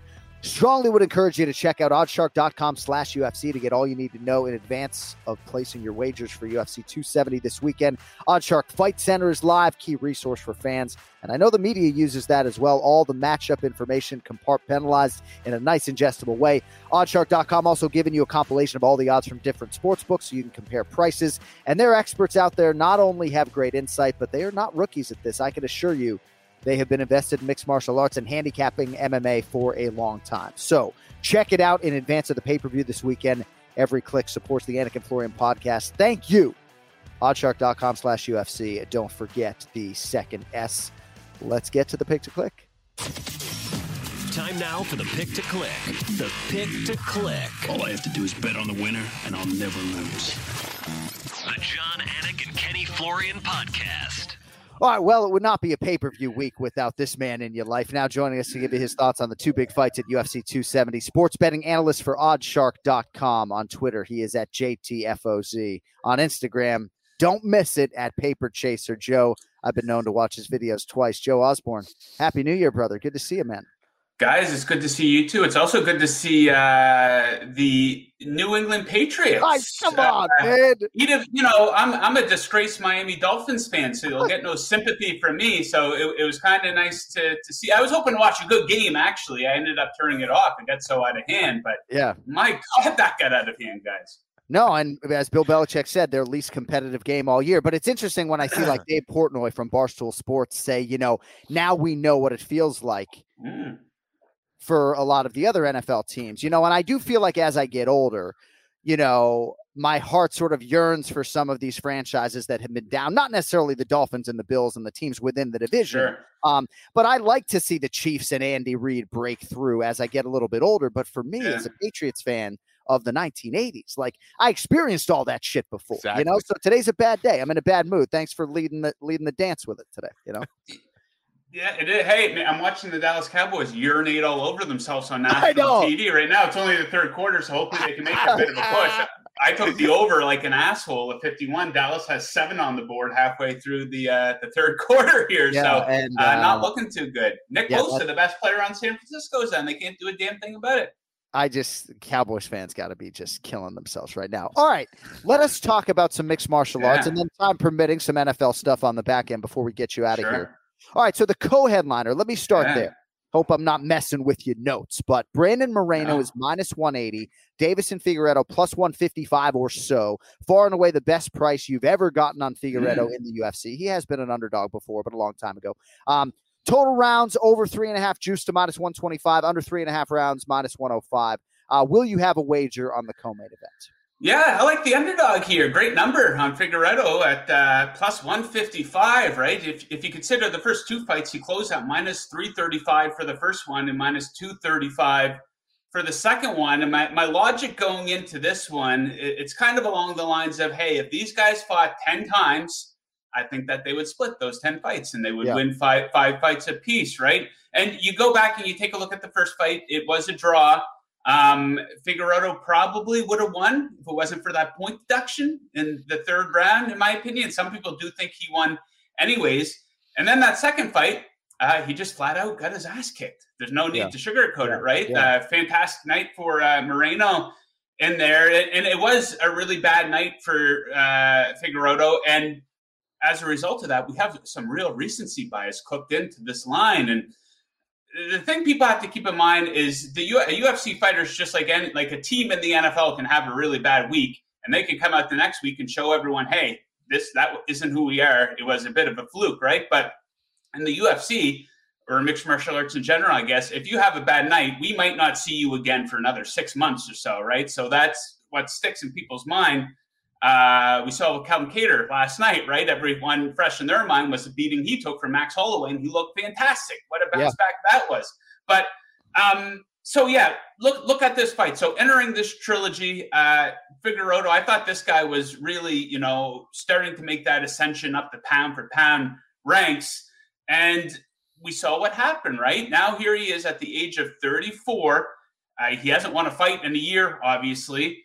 And this is clearly the most pivotal fight of his career versus a guy who I think underest- he underestimated in that first fight. I don't know what ha- what the hell happened in that second fight, but you know I, I think he's taking this extremely serious. We've known that this guy's a guy who's had the weight cutting issues, uh, and we have seen some uh, images of him on social media where he looks fantastic. Sometimes you have to take that with a grain of salt, though right? But I do think he's taking it very serious. So I think we might see a bit of a, a shift in strategy here. Moreno, uh, not an easy guy to finish. He has never been finished. Right. So maybe it's just not going in there in the phone booth and throwing bombs with him. Maybe being a little bit more strategic with the striking. And there's one prop bet I absolutely uh, love for this fight. So not all the books have prop bets, uh, book, prop bets out yet in Method of Victory, but I'm seeing Figueiredo at a major sports book to win by decision at plus 600.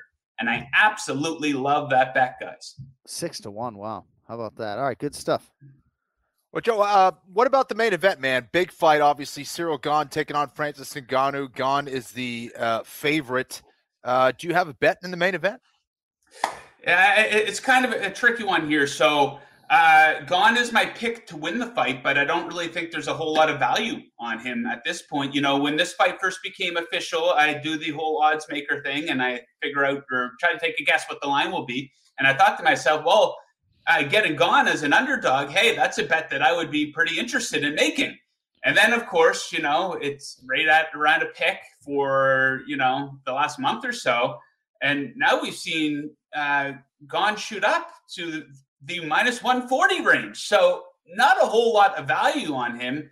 Um, like I said, though, I, I do think he wins the fight. But now with Ngannou as a decent sized underdog here, I think that there's a decent case that you can absolutely make for him, considering he's coming off the most complete performance of his career and he's on a five uh, fight finish streak at the moment. But I like quite a bit how Gane's striking matches up with Francis's in this fight. You know, I love his composure in the octagon. He's not a guy who's in a big rush. He's not a guy that takes a lot of damage. Francis also isn't a guy who takes a lot of damage, which brings me to the round over under. It's at two and a half.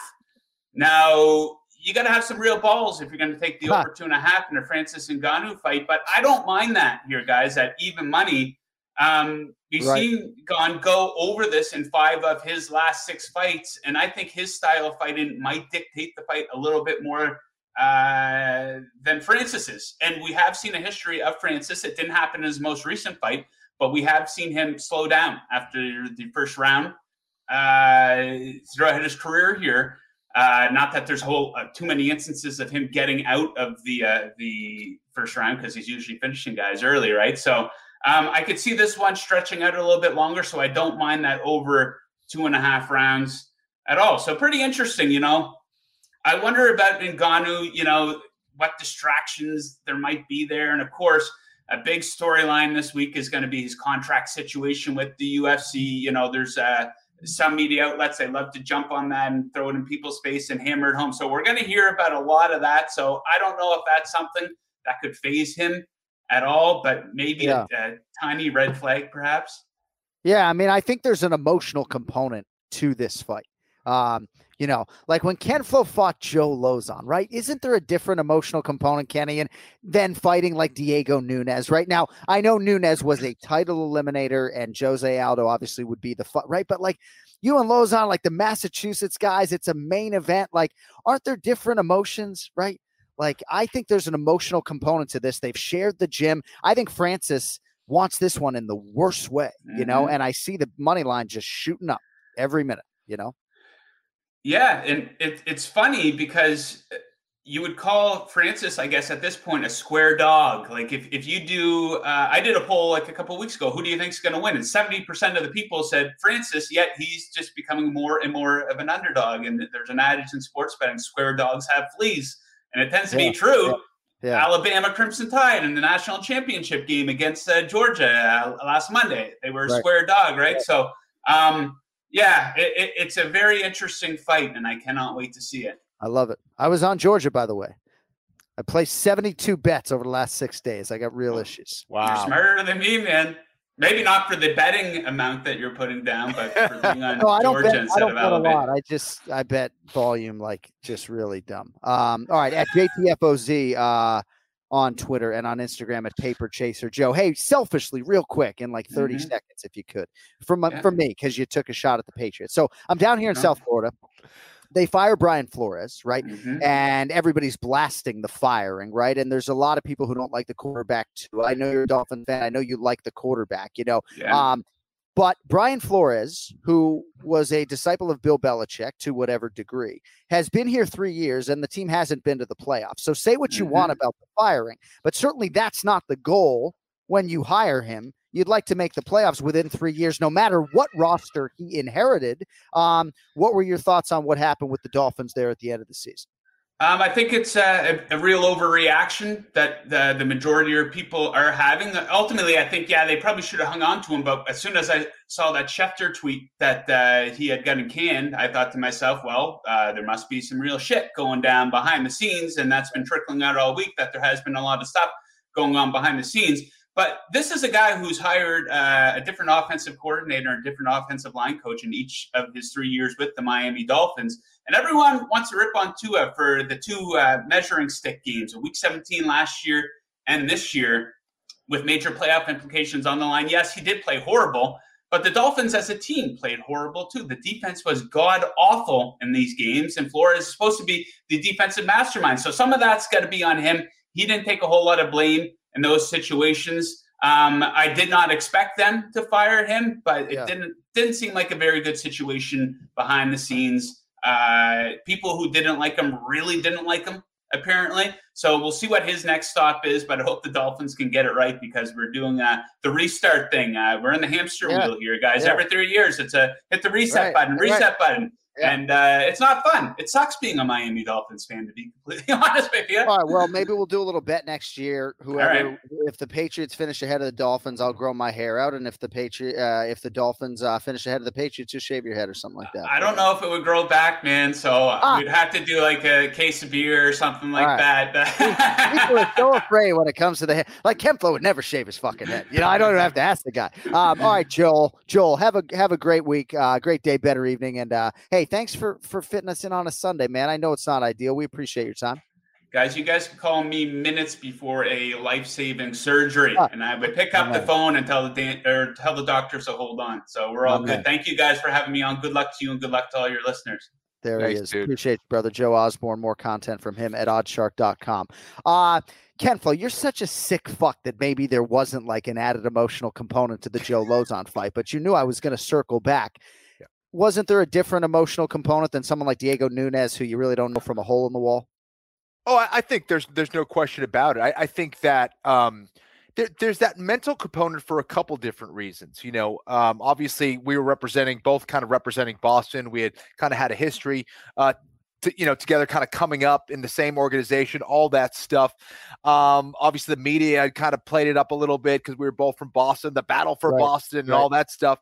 Right. Uh, and then there was kind of some shit talking uh, a, a little Yes, bit from from the right. Lauzon camp. So, yeah, it, it definitely was was uh, a lot going on. The other thing, you know, which a lot of people didn't know, is my back was really messed up leading to, leading into that fight. I had only trained like uh, like 10 days before the fight like so like three weeks before the fight i had done zero just to kind of salvage my back and i was fighting in high at high altitude. So yeah there was a lot of kind of um you know uh pressure i think for for me anyway and uh you know it being a main event all that stuff. So yeah it Yeah. can change fight to fight. These guys know each other really well. They spent a lot of time in the gym. All that stuff can play a factor. It can either shut you down. It can make you overly aggressive there, there's so much going on in this fight but uh yeah i can't wait And by the way, uh, UFC Fight Night, Florian versus Lauzon. I'll just puff out our chest here for Team Florian just a minute. I know the the Lauzons and the Guidas don't like me, and I'm okay with that. You know, as I grow older, there are a lot of people that don't like me. Uh, Broomfield, man. Colorado. Go to UFC Fight Pass, April of 2008. That's a big win for Team Florian. Back issues notwithstanding, forget the training camp. Just go watch the ground and pound, folks. Hey, and uh, a little show started uh, right after that called MMA Live for ESPN. So Right. yeah, it was a good that time. was a whole other component to Yeah. it, right? That the television pressure on Kenflo at the outset, essentially, of his television career, knowing we were going to launch that show. Uh, there was a lot of pressure for him to win that fight. So I'd encourage all of you to go to UFCFightPass.com and uh, check out that main event between Kenny Florian and Joe Lauzon. It was a three round main event back in the day, and it did not uh, go the full 15, right? Three round main event, correct? It was. It was. Yeah, judges not needed that night. Doctor needed, incidentally. All right, remember the show back in your lives on this very channel coming up Thursday night with Belal Muhammad and my twin bro Jason. AnikFlorianPodcast.com for your merchandise needs. Also, one more sleep merch at millions.co. Mary Johnmas, believe it or not, still works for 10% off your order. And don't forget Kenflo's YouTube channel as well. Um, if you want more Brazilian Jiu Jitsu in your life, and candidly, you know, every Jiu Jitsu practitioner has who I've ever talked to has told me how much it would add to my life if I were to make it a regular part of my life. So, um, you know, maybe you go to Kenflo's YouTube channel. Hey, maybe you get the bug. You know, I haven't gotten the bug yet. I'm starting to get the itch a little bit, but uh, not enough to actually put the gi back on. Maybe I go no gi with my new No Nogi, dude. can we do that, please, Pahumpa? If you're fucking listening, uh, Luis Claudio BJJ, shout out to LCCT. Uh, just gave me a rash guard. I'll put on a rash guard. I'll put on whatever shorts. I'll even wear the like gi pants if you want, you know. But it's like, don't quiz me on the belt, right? You know, I'll do fucking 200 hip escapes. Okay, quiz me on tying the belt, right? So you quiz me on tying the belt, and then uh, 43 year old man, I need like 40 forward rolls, you know? So I'm fucking, I'm dizzy. I'm fucking spinning on the curb outside. and class hasn't even started. Bro, like, I would- I'm gonna do I would. I would pay so much money to just like and, and and make sure that you couldn't see me, and I'd just be like peering through the window, looking at you doing hip escapes and forward rolls. I oh my god, there's so I gotta talk to Pound Pina. I we gotta set it up, dude. I'm just gonna Dude. I'm just gonna spy on you for an hour. Be amazing. I mean, I don't even know. I know this shirt makes me look fat, but I've worked out every day of January. It's January 16th, right? Um, but the jujitsu thing, man, the forward rolls. I've talked to Pahumpa recently, like, bro, if we're doing privates, right? I haven't broached the whole gi no gi thing because there might be a sensitivity. I'll put the fucking gi on if I have to. Um, but I was like, dude, no more forward rolls, man. Like, and he was like okay with that, you know. Um, and whenever I offer that complaint to other jujitsu practitioners, right, they're like, "Oh, we won't make you do forward rolls. You know, we just want to get you in the gi so bad." You know. Um, oh, I love all it, right. dude. That's gold. I gotta go. We gotta go. Uh, we're back next Monday, January 24th. Full recap of UFC 270. Will it be Francis Ngannou or Ciryl Gane, uh, who leaves the OC as the undisputed UFC heavyweight champ? Find out on pay per view Saturday. New pay per view prices for uh, 2022. If you haven't heard, it got cheaper. I think I'm not sure. Um, look forward to seeing y'all in about 48 hours after the pay per view next Monday, Jan 24. Uh, thanks to our guests Ray Longo, James Krause, Joe Osborne, uh, our producer, best in the business, Cody Merrow. For Kenflo, I'm Jon Anik. Thank you all for watching, for listening. Subscribe, tell your friends. We appreciate the support. Until next week, stay healthy. Don't text and drive. Yo, fucking later.